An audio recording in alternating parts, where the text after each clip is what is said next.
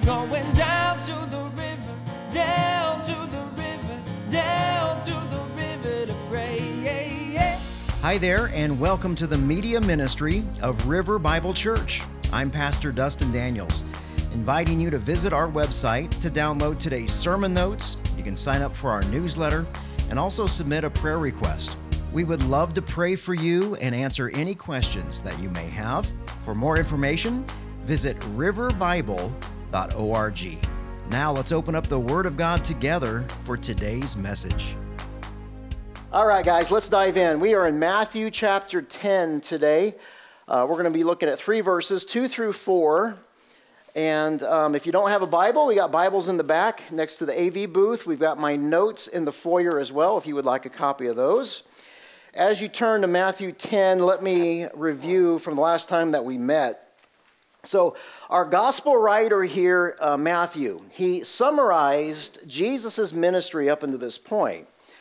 Um, in Matthew chapter 9, verse 35, if you just want to back up a few verses there, Jesus continued going around to all the towns and the villages, and he taught in their synagogues he preached the good news of the kingdom and he healed every disease and every sickness. So it's a summary verse. As, as Jesus went around Galilee, um, over 200 towns and cities in Galilee, uh, Jesus saw. He saw the, the struggle, the pain of everyday life as he ministered to countless people. Keep in mind, 200 towns and cities. I think we, we learned it was at least 2 million, maybe 3 million people in Galilee there. Uh, verse 36 when he saw the crowds, he felt compassion because they were distressed. God's people were distressed, they were dejected, they were like sheep without a shepherd. See, God's people were not being cared for by the, the scribes and the Pharisees. The scribes and the Pharisees, they were the pastors, they were the priests, they were the ministers of Jesus' day, and they were not doing their job verses 37 and 38 from last week the harvest is abundant, but the workers are few. Therefore, pray to the Lord of the harvest to send out workers into his harvest. So, as you study scripture there, you'll notice that Matthew penned that word harvest three times, and we learn that harvest is God's judgment on sin. Judgment is a very, very big deal, right? There's a, there's a day of judgment for, uh, for each one of us. We will all have our day in court, so to, speak, so to speak, on how we have lived our lives uh, because we didn't create ourselves, uh, and we are accountable to the one who did. So basically, when we die, the Lord Jesus is going to ask us something like this Why should I let you into heaven? Well, there's really, when you boil it down, there's only two answers. Number one, you can say something to the effect of, well, because I'm a good person. Or number two, because of the saving grace of Jesus Christ. The first answer will send that person to a very real place called hell for eternity. The second answer opens the gates of heaven to where that person will dwell with the Lord Jesus forever. So, even though the harvest is about judgment on sin, we also learn that Jesus is commissioning the 12 disciples into ministry at this point. Um, Jesus' ministry, probably about 18 months old, uh, and Jesus is the one doing all the work. The disciples, they've been watching, they've been learning from Jesus. And that's what a disciple does, right? He is a pupil. We've learned that, a, a disciple is a student. But Jesus changes the course of the direction of the ministry. Basically, he said, Look, I need you to start praying specifically for workers. So, can't you just see the disciples gathering around? No, no sweat, Jesus. No sweat. We, we'll pray for workers, right? Peter says, Gather around, boys. We're going to pray. And he starts to pray and he prays for workers. He prays for workers and he says, Amen and amen. And Jesus says, Guess what, boys? Your prayer's been answered. Well, how? Can't you see Andrew going, Wait, that fast? I mean, he just, he answered that prayer that fast? And Jesus says, Oh, yeah, yeah. And John says, Well, who are they? And, and where are they?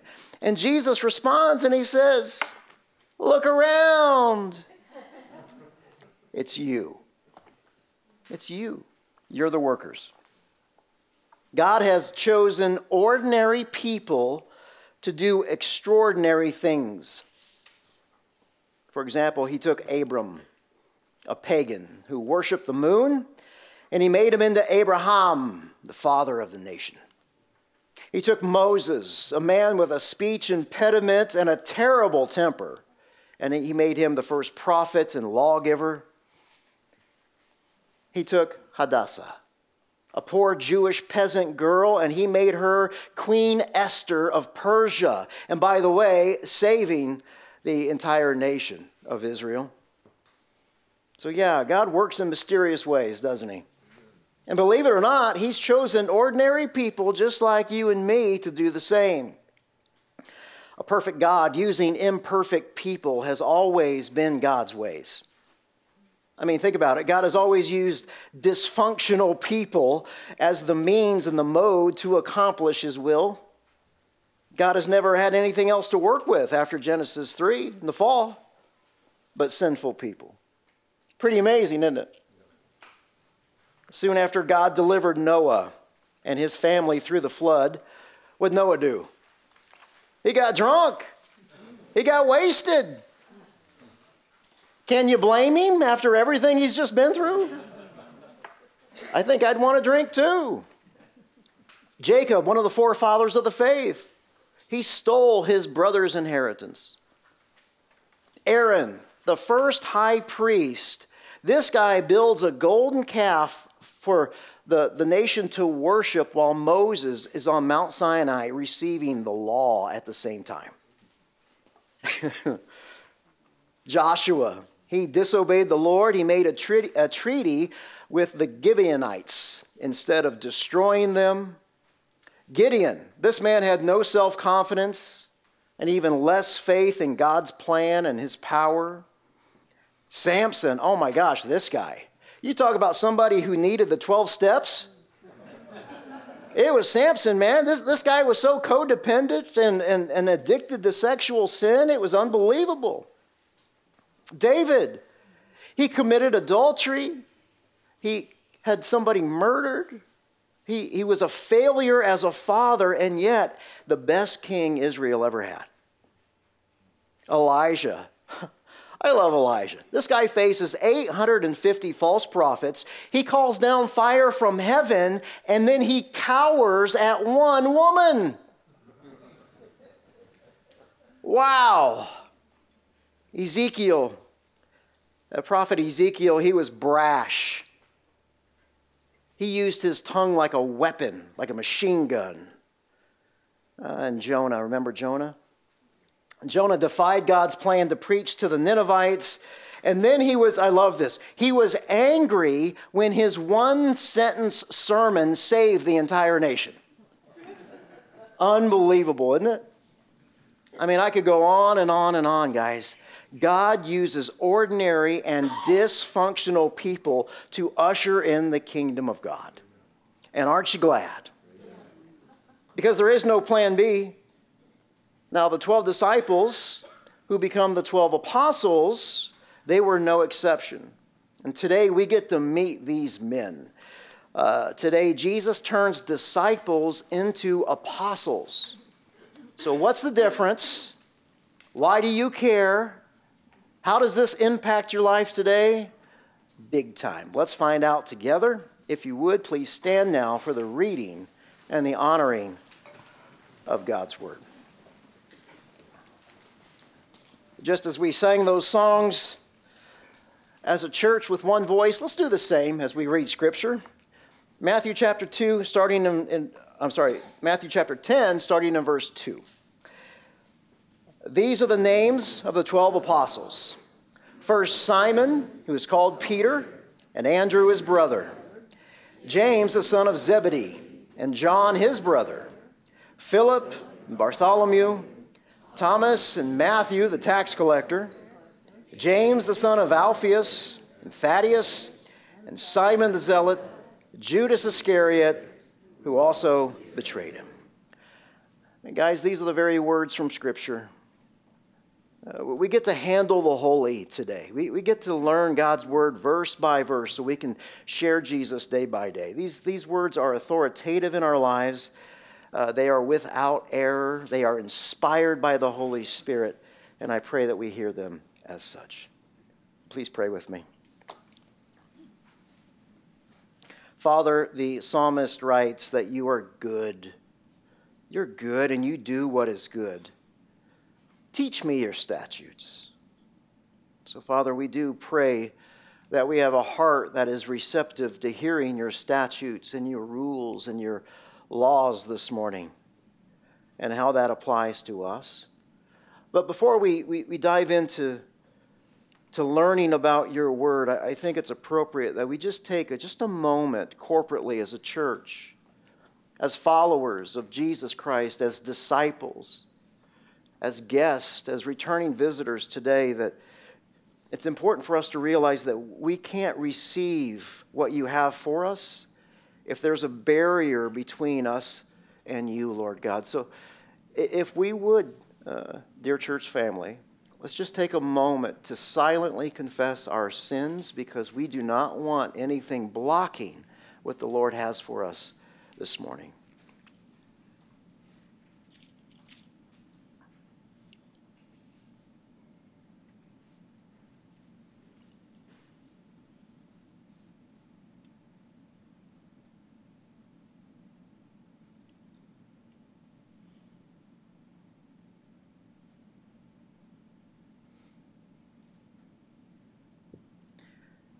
Father, we pray that you would forgive us for our anger. We pray that you would forgive us for our bad attitudes. You would forgive us for our jealousy, for our lust. Forgive us for our fear of not being able to control certain situations or people.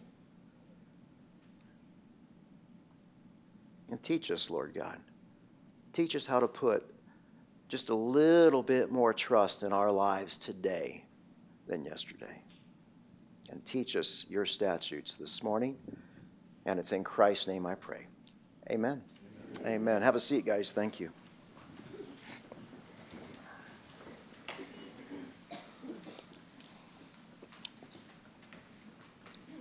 All right.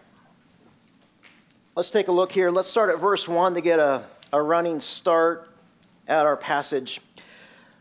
Summoning his 12 disciples, he gave them authority over unclean spirits to drive them out and to heal every disease and every sickness. These are the names. So before we get to the names here, I, I want to I want to show you this list, and I want you to see how this list is divided into three subgroups of four people. So if you look at your Bible, you'll see that here. The first group includes Peter, Andrew, James, and John. The second group includes Philip, Bartholomew, Thomas, and Matthew. And the third includes James, the son of Alphaeus, Thaddeus, Simon the Zealot, and Judas Iscariot. Now, you're going to notice four things. Uh, the first thing is that with the other gospels here, you're going to see that um, they always include the same four names. Number two, the first name in each group is always the same. And that means something. That means that the, the first name within each group, that subgroup, has its own identity. They have their own leader. Think of it like a small group that we have here at church. Number three, you'll notice that we know most about the first group, less about the second, and nearly nothing at all about the third. And then lastly, observe here how these men are always they're in pairs with one another. So in other, in other words, there is no such thing as a lone ranger Christian. They don't get to do what they want. They are inside a community, and within that side that community, they're in a small group, and within that small group, they're paired up. So back to verse 2. These are the names of the 12 apostles. So, as we learned in our last study, Jesus fires the scribes and the Pharisees. The 12 tribes of Israel did not shepherd God's people, and God's patience ran out. As a side note here, did you know that God's patience runs out? It's not a perpetual patience. God basically put the second stringers in, the B team, right? And the B team are the 12 apostles. Now, we've learned that Jesus has chosen these men, he has called these men for this purpose. Once again, about 18 months into, into the ministry now, and now Jesus is starting to replicate himself. A disciple is a learner, a pupil, a student, but a, an apostle, much, much different here. Let me give you a definition.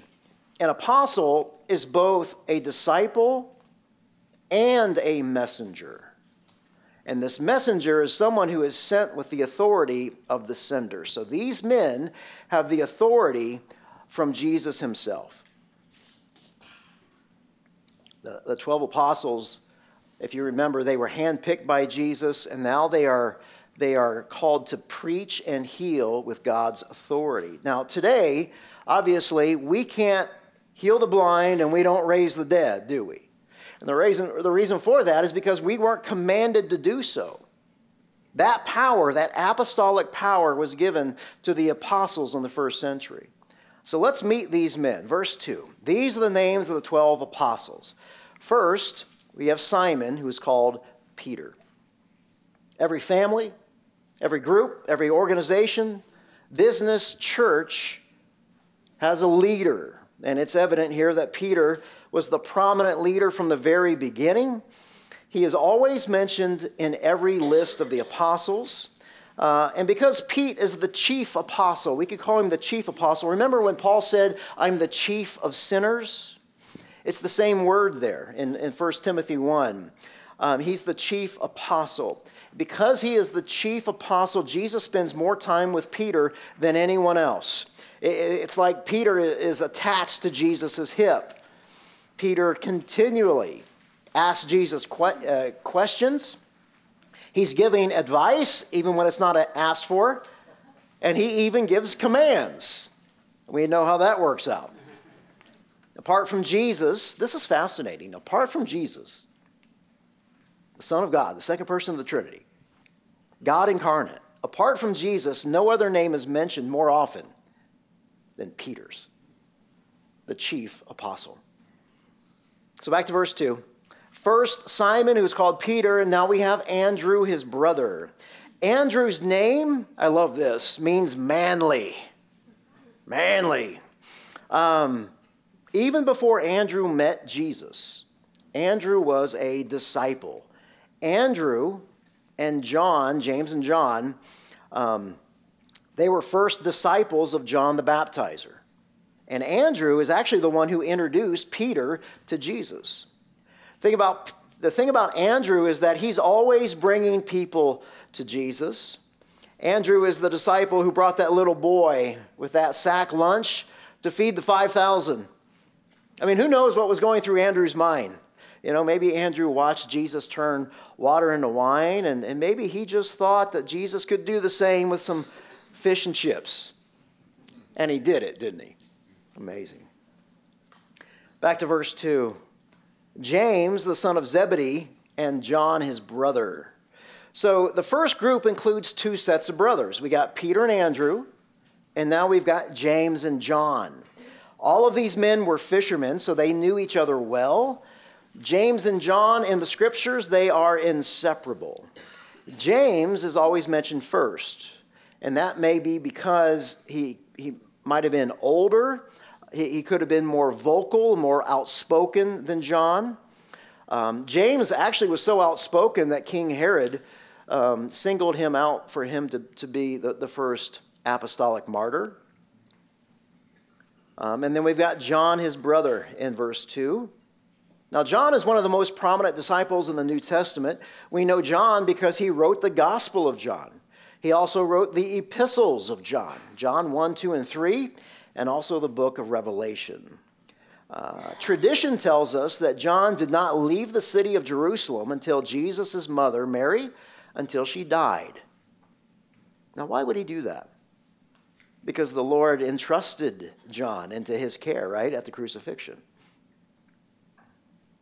So when you put James and John together, these two brothers, you do get some trouble. Um, Jesus gave them a nickname, the Sons of Thunder. Sons of Thunder. Now, I think that's pretty cool nickname, but it is not a compliment. Uh, calling down fire from heaven to destroy an entire population of people kind of reveals their attitude and a, little bit of their personality. So, James and John, uh, they were just a little bit ambitious. Uh, and they even got their mommy in on their ambition. Remember the story? She goes to Jesus, she kneels before him, and she says, Jesus, will you do me a favor? Will, will you please grant James and, and Johnny here, you know, seats number two and three next to you and you rule your kingdom? Wow. Needless to say, that conversation didn't go over well with Jesus nor the disciples. They didn't make any friends that day. But here's what I want you to hear from, from the first group is that regardless of their imperfections, God used these men to carry out God's plan. Just like Jesus said, they were fishermen and they trained, they were trained, they were anointed to be fishers of men. Verse 3 Philip and Bartholomew. Uh, Philip is the chief apostle of the second group. Bartholomew is also known as Nathaniel in John's gospel.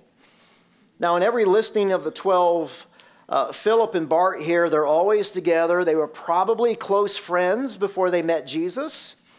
Um, Philip was a student of God's word, and we, we know this because Philip went to, to Bartholomew and he says, Bart, guess what, man?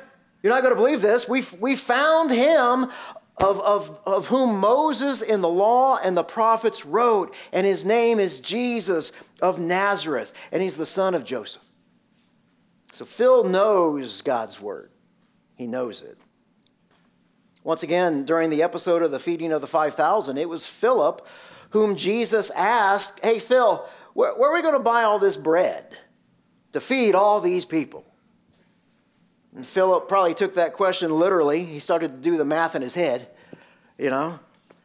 And uh, so, so evidently, Philip, he was a very organized man. He was, uh, I think, full of common sense. But there is a drawback to that. Uh, when, we're, when we're organized and full of common sense and we like to have things planned out, that tends to hinder our walk with Jesus. Uh, we see this, and, and Philip struggled with that. We see it in the Last Supper. He asked the Lord this. John chapter 14, he said, uh, Lord, if you just show us the Father, that's enough. And um, it must have grieved Jesus dearly to hear a question like that. And we kind of sense the hurt um, of Jesus in his reply because he says, Philip, man, have, have I been along, uh, have I been with you all this time for three years, and you still don't know who I am? Wow. After three years of following Jesus around, listening to him teach, hearing Jesus preach, and watching Jesus perform countless miracles, Philip still doesn't get it. And yet the Lord used this man who's got limited vision and limited trust in him. So Philip was slow to understand, he was slow to trust. Now I'm encouraged by that because that means there's hope for me. And that may be hope for you too. I don't know if you can relate to that or not. Verse 3 continues uh, Bartholomew, once known, also known as Nathaniel. So Here's, here's the thing with the two names the synoptic gospels. So, Matthew, Mark, and Luke, they're similar gospels. They refer to this man as Bartholomew. John always refers to him as Nathaniel. Um, Bart, very different person from Philip, very, has a different personality. Uh, when, when his friend Philip told Bartholomew that he had met the Messiah, this Jesus of Nazareth, Bartholomew, I don't know, he, seems to kind of have a, a dry sense of humor because he responds with a question. He says, Oh, really? Really? Can anything good come from Nazareth? I love it. Regardless, because they're friends, Bartholomew went with, with uh, Philip. He meets Jesus, and when Jesus sees Bartholomew for the first time, Jesus says this. He says, Now, this, this man right here, he is a true Israelite. There is no deceit in him. So, in other words, Bar was a Jew's Jew. He's the real deal. Bartholomew is the, he's a genuine person. He is not two faced. He's going to be honest with you. Maybe too honest. Because I, I think that maybe he's not really the guy you want to show your newborn baby to. Because he may look at the child and go, Is that a possum? Not a good thing to do with Bartholomew. But how does, how does this man respond to Jesus? He says, Wait a second, how do you know me? This is the first time we met. And Jesus said, Well, when you were under the fig tree, I saw you. In other words, Jesus is letting him know, I was watching you as you studied the Word of God under the fig tree this morning. Bartholomew replies, He says, Rabbi, there was nobody around. How did you see me? You are the Son of God, you're the King of Israel. And that's all we know about Bartholomew, also known as Nathaniel. The New Testament says nothing of his ministry or his death. Tradition doesn't offer uh, much information either. Verse 3, we've got Thomas and Matthew, the tax collector. So, Thomas, this man is famous for his doubt, right? Doubting Thomas. Uh, Thomas turned out to be the poster boy for all the skeptics of the, of the Christian faith. Uh, tradition holds that Thomas preached as far as India. The Mar Thoma Church in India still bears his name today. And that's amazing. That's so cool. Back to verse 3, we got Thomas and Matthew, the tax collector. Matthew is one of the, obviously, he's one of the best known uh, apostles here because of his gospel that we're studying. Uh, we don't really know much more about him other than that. I mean, his claim to fame, obviously, was pre Jesus, it was, it was his occupation. Matt was a traitor to his own people, he was a tax collector, he, he extorted his own people. And then we've got James, the son of Alphaeus, and Thaddeus in verse 3. James is also known as James the Less in uh, Mark's Gospel, Mark chapter 15. Um, I don't know about you, that, that title's not very flattering, is it? James the Less. Um, it probably means that he was short. So don't make fun of short people. James the Less may have been bald. You don't want to make fun of bald people either. uh, it, it, also could be that he was younger.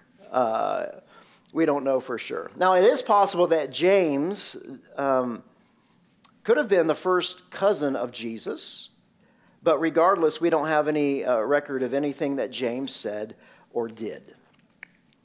Next, we have Thaddeus. John's gospel records only one verse by Thaddeus. Uh, Thaddeus is also, he's also known as Judas. Now, this is not Judas Iscariot. Judas is a, a popular name in the first century. Uh, Thaddeus is the disciple who posed a question the night before Jesus' arrest.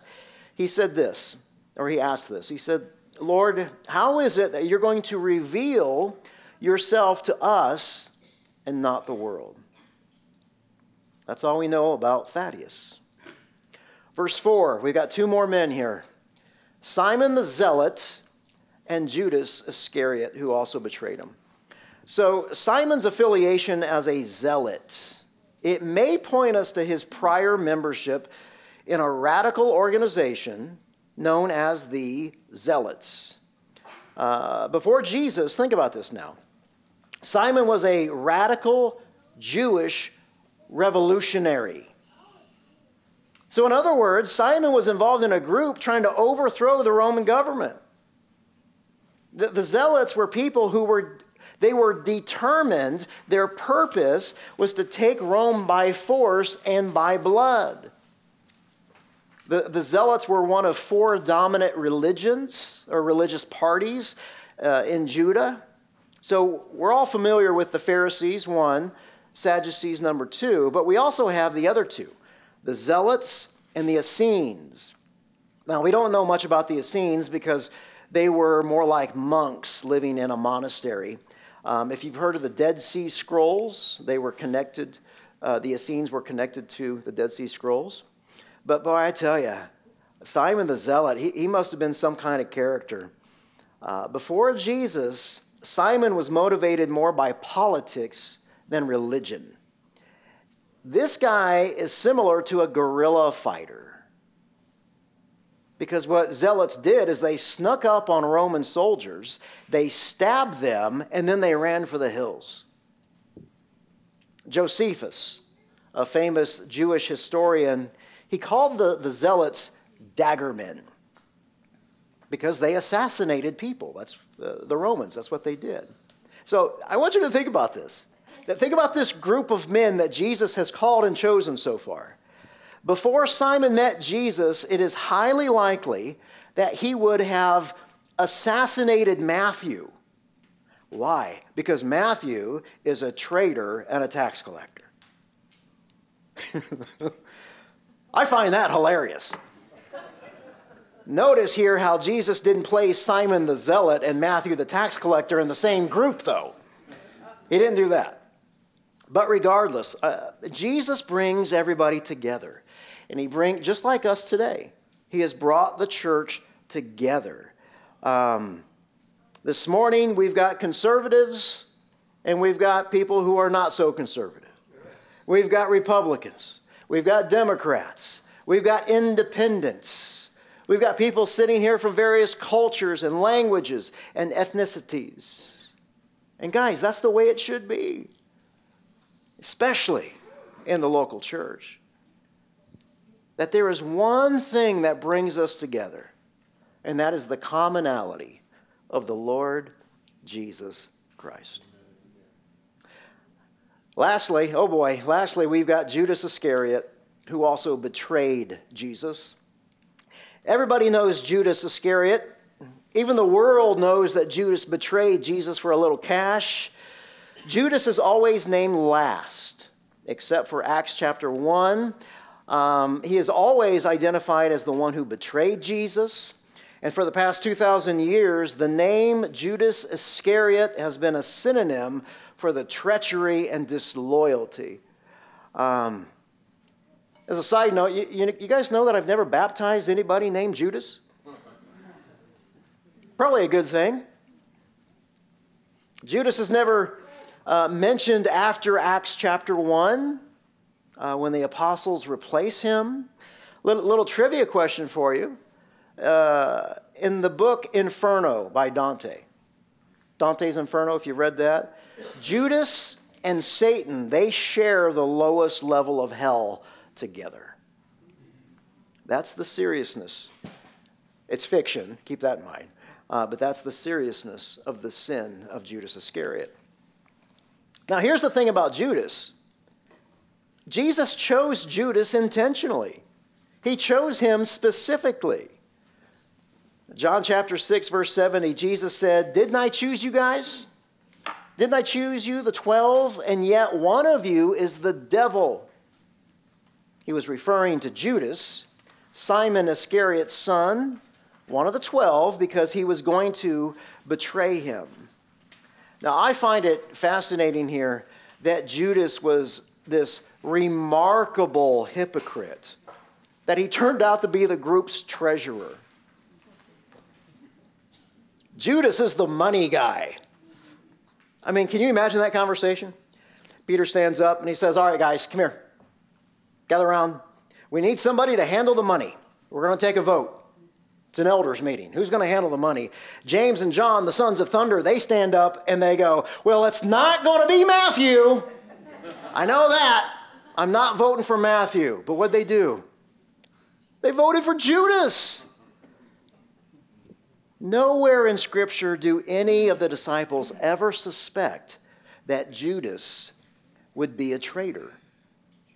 And yet, Jesus gave Judas every opportunity not to fulfill that prophecy. It's doubtful that Judas began the ministry by intending to betray Jesus. But it's almost as if Judas was hoping. He was just hoping that, that Jesus would announce his kingship to overthrow the Roman government after each miracle. Simon the Zealot, he was hoping the same thing. I, it's fascinating that these two men were paired together. Um, so, can't you just picture Judas here? This man has his own agenda. And he, he starts to slowly pull away from the disciples day after day.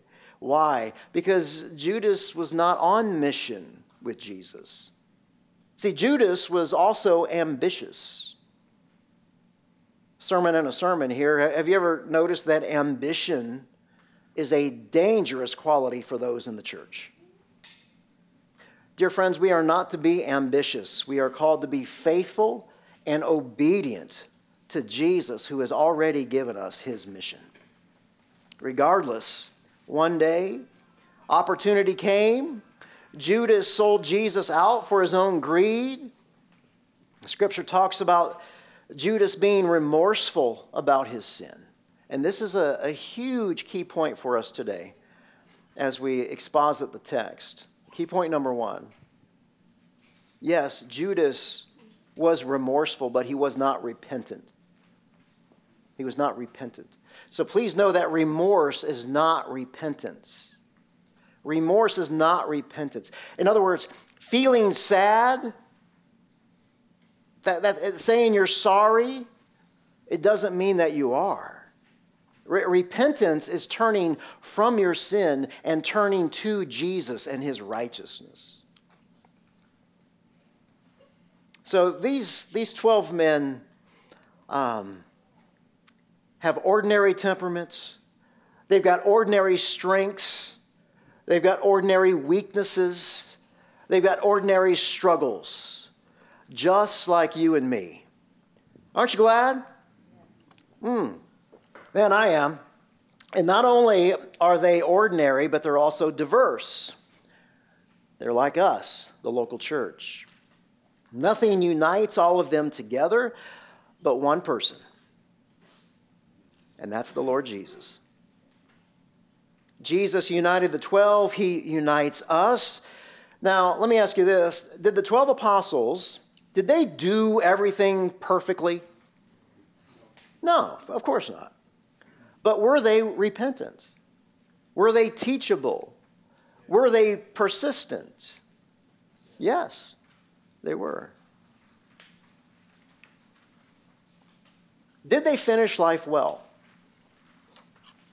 You ever think about that question? Finishing life well? How are you going to finish life well?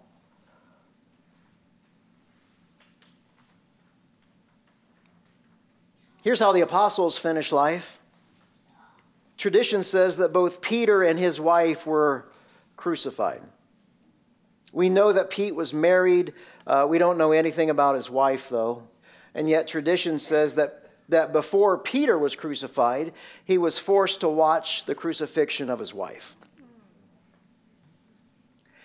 And as he's standing at the foot of his wife's cross, he just kept repeating, Remember the Lord? Honey, remember the Lord. And after she died, Peter begged to be crucified upside down because he was unworthy to die as his Lord had died. Tradition says that Andrew led a governor's wife to Christ. And when she refused to recant her faith, her husband, the governor, had Andrew crucified on an X shaped cross. And it was said that Andrew, he hung there for days preaching the gospel to those who pass by. According to tradition, when James, this is John's brother, so this is James, the, the sons of thunder, um, he had been sentenced to death. He's about to be beheaded because of King Herod. And the Roman soldier who guarded him was so impressed with his courage that he knelt down at James's feet and he begged him for forgiveness because of his treatment, the way that he treated James. and with his part of the execution.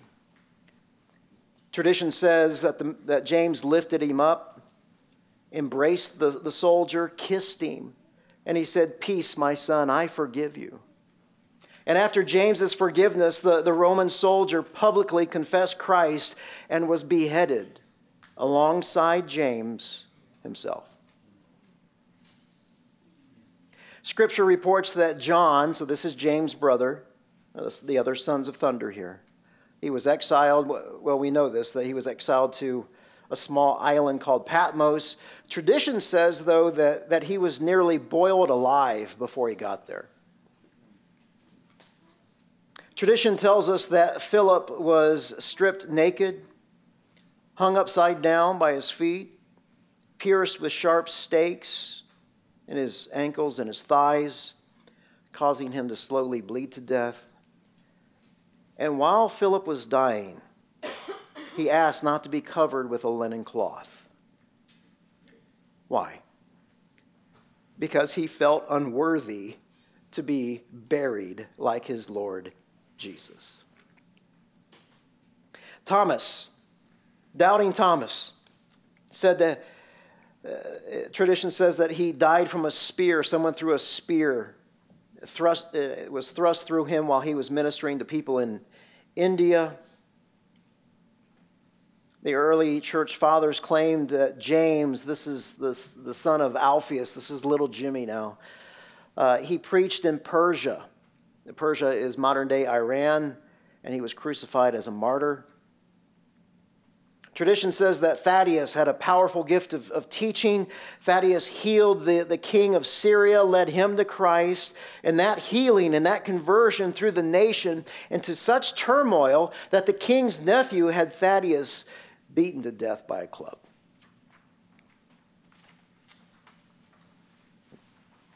These, these men finished life well. That's what the apostles signed up for.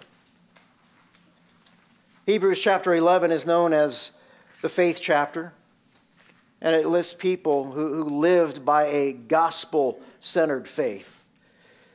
Hebrews 11:36 Others experienced mocking and scourging as well as chains and imprisonment. They were stoned, they were sawed in two. They died by the sword. They wandered about in sheepskins and goatskins. And they were destitute and afflicted and they were mistreated. And the world was not worthy of them. Guys, I want you to know it costs nothing to become a disciple of Jesus because Jesus paid it all. Right? The gospel is this that God came from heaven, was born of a virgin, lived a perfect life, died a substitutionary death, was buried for three days, and he had the audacity to walk out of that grave just like he said he was going to. He ascended back into heaven, and now he sits on his throne, ruling and reigning the cosmos.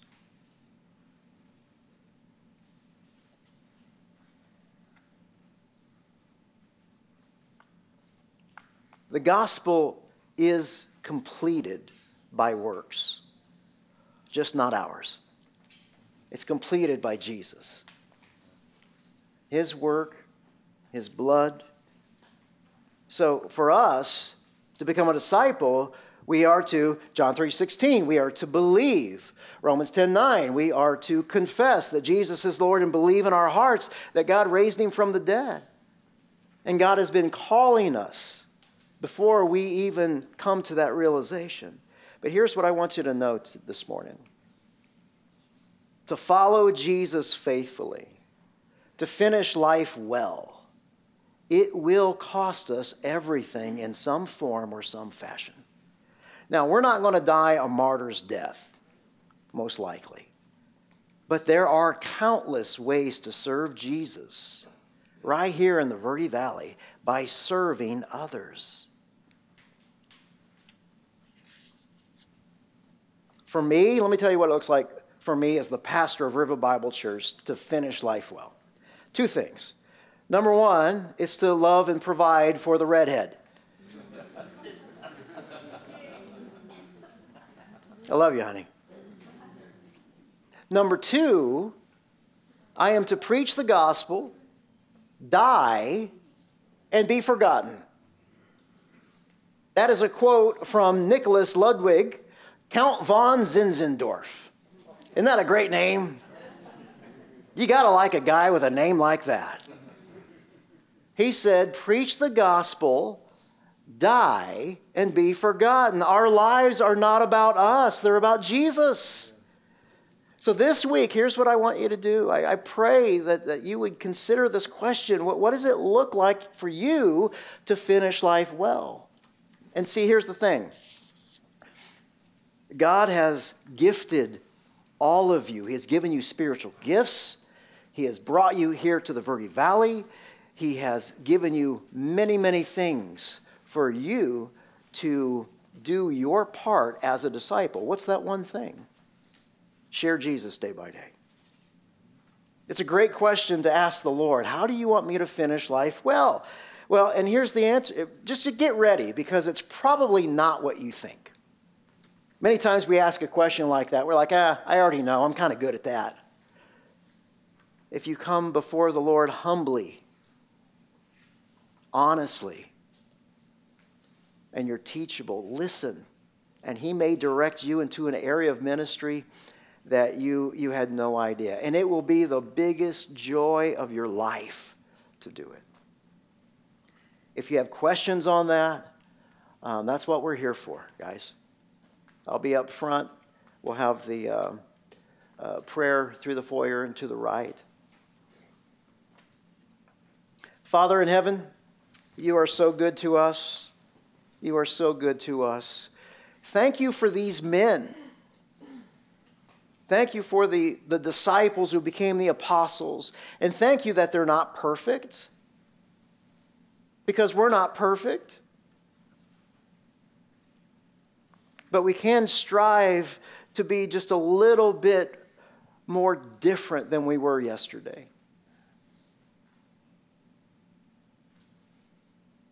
We can turn away from our sin and turn towards righteousness.